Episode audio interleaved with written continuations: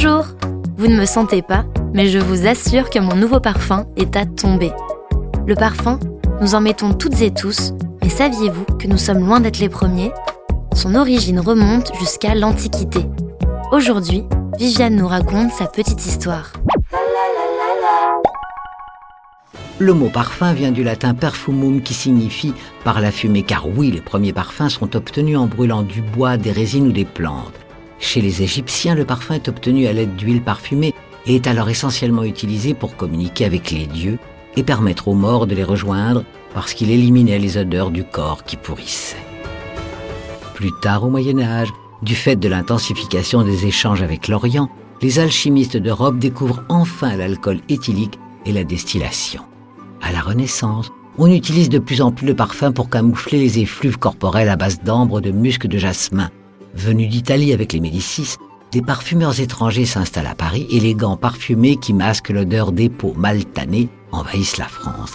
Cette association entre cuir et parfum est si étroite qu'en 1656, on voit la création de la corporation des gantiers parfumeurs en France. Sous le règne de Louis XIV, surnommé le roi le plus fleurant du monde, cette corporation obtient le monopole de la distribution des parfums.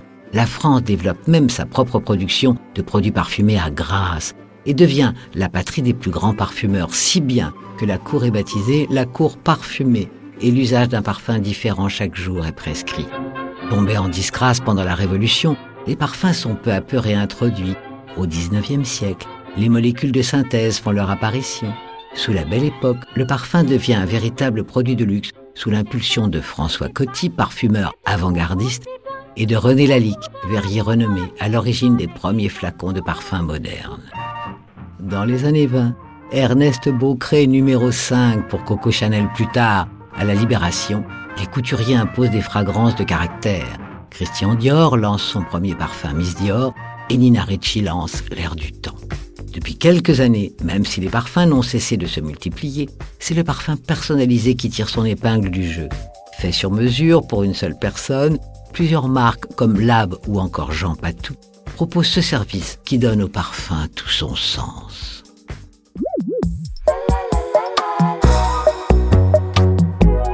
La Petite Histoire 2 est un podcast coproduit par TV Only et Initial Studio, adapté du magazine audiovisuel éponyme produit par TV Only, Jean Monco et Séverin Delpont, imaginé et commenté par Viviane Blassel et écrit par Benjamin Doise sous la direction de Viviane Blassel. Production éditoriale, Sarah Koskiewicz et Louise Nguyen, assistée de Sidonie Cotier. Montage et musique, Johanna Lalonde. Avec les voix de Viviane Blassel et Louise Nguyen.